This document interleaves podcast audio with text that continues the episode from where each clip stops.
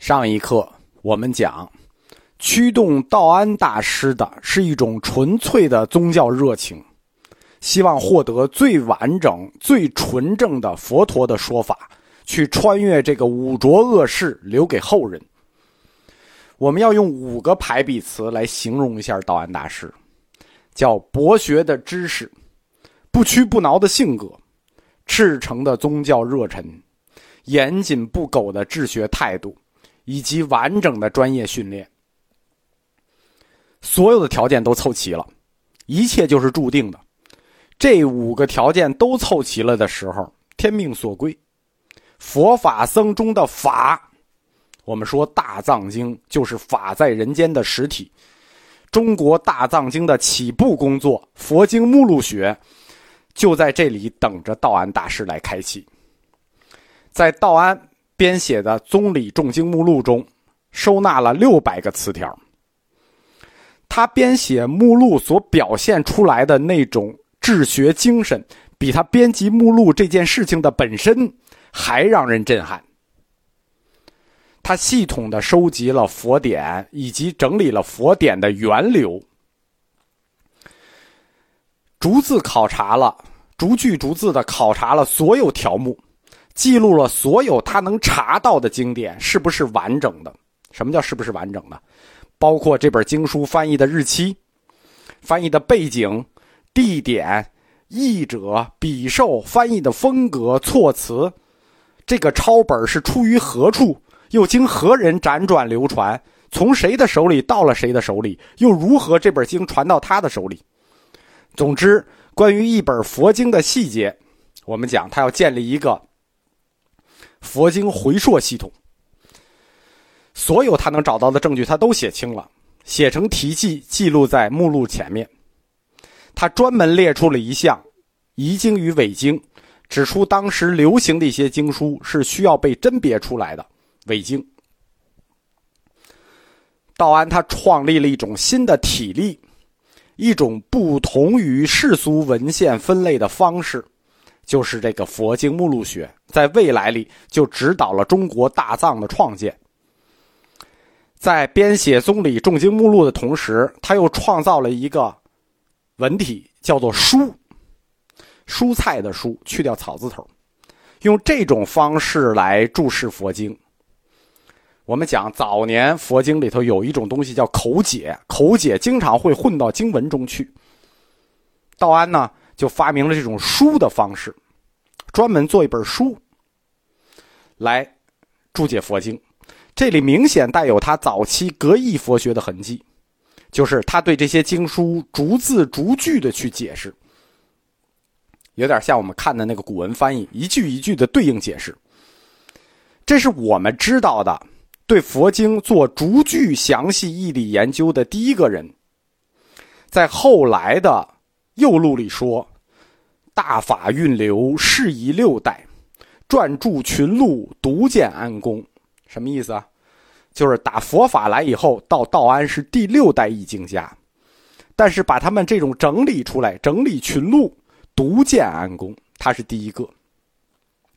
右录里又说，条贯继续，文理贯通，经义刻名，自安公始，就是从安公开始。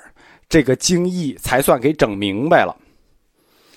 道安编写佛经目录干的这两件事，就是一个编写经录，一个注释佛经，逐句注释佛经，都是有开创性的，对吧？僧佑那个写的很清楚，一句叫“独见安公”，什么意思？只有他；一句叫做“自安公始”，什么意思？从他开始，都是开创性的。这还不算完。在整理佛经的目录过程里，因为他整理啊，就要把佛经收来，收来他又要逐句、逐句的去翻译，这个工作量是非常大的。在编写道路的过程里，道安大师提出了一个独树一帜的见解，就区别于南方佛学，叫做佛教哲学要走自己的路。这个见解为什么这么独树一帜啊？因为以前南方佛学他们是用玄学去解佛学。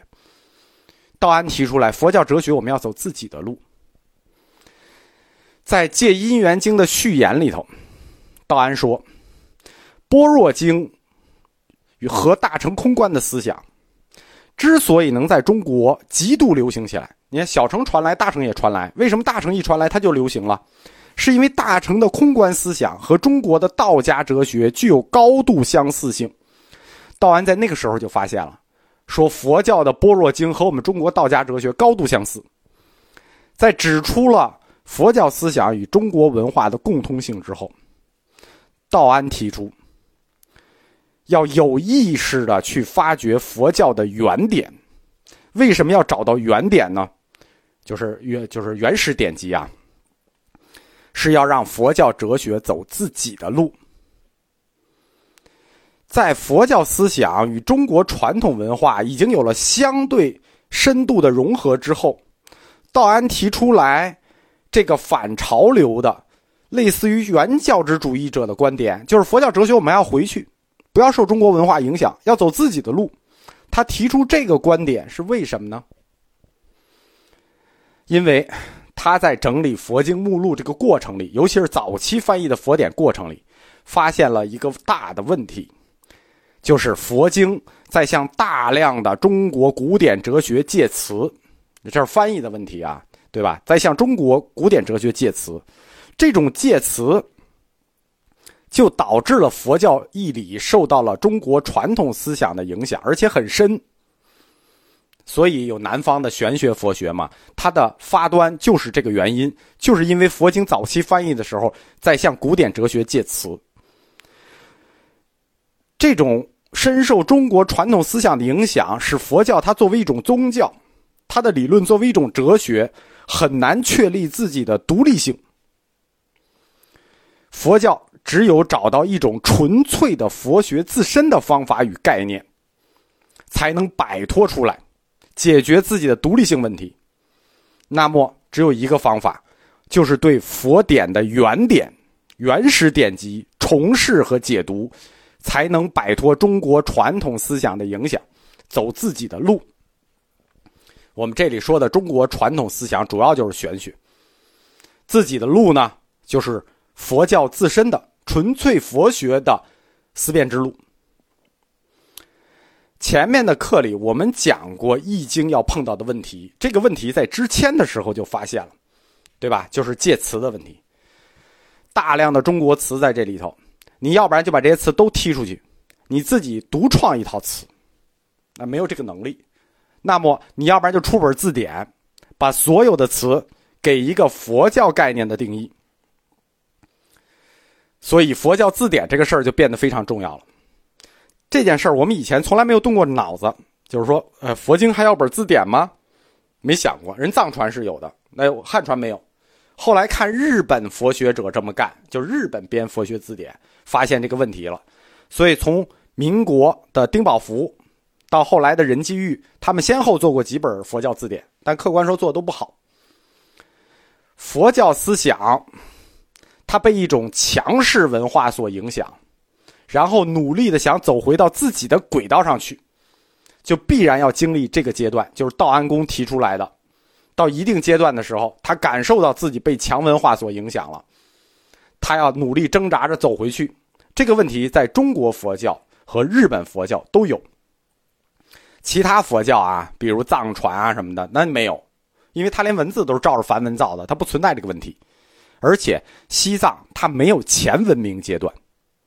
佛教一来就是高阶文明，他接受就完了，直接接受，全盘接受，比他高级。汉文化就不同了，汉文化在整体上要远远的强于印度文化，它不是强一点儿，它是远远强于印度文化。龙象之间的文化是不在一个等级上的，这个差距比你想的还要远。但是呢，在中国文化方面，在宗教这一块上，你确实是个短板，你确实不如佛教。我们的特点是实事求是，对吧？强咱们不谦虚，弱咱也不回避。啊，这个扯远了，绕回来。前面讲，道安提出了《易经》的方向和《易经》的终极目的，就是我为什么要做佛经目录学，为什么要《易经》，为什么要整理原点的终极目的是什么？就是佛教哲学要以一种纯粹的佛教思想来做解说，构建起自己独立的哲学体系。必须摆脱中国文化，尤其是新儒家玄学的影响，走出一条自己的思辨道路来。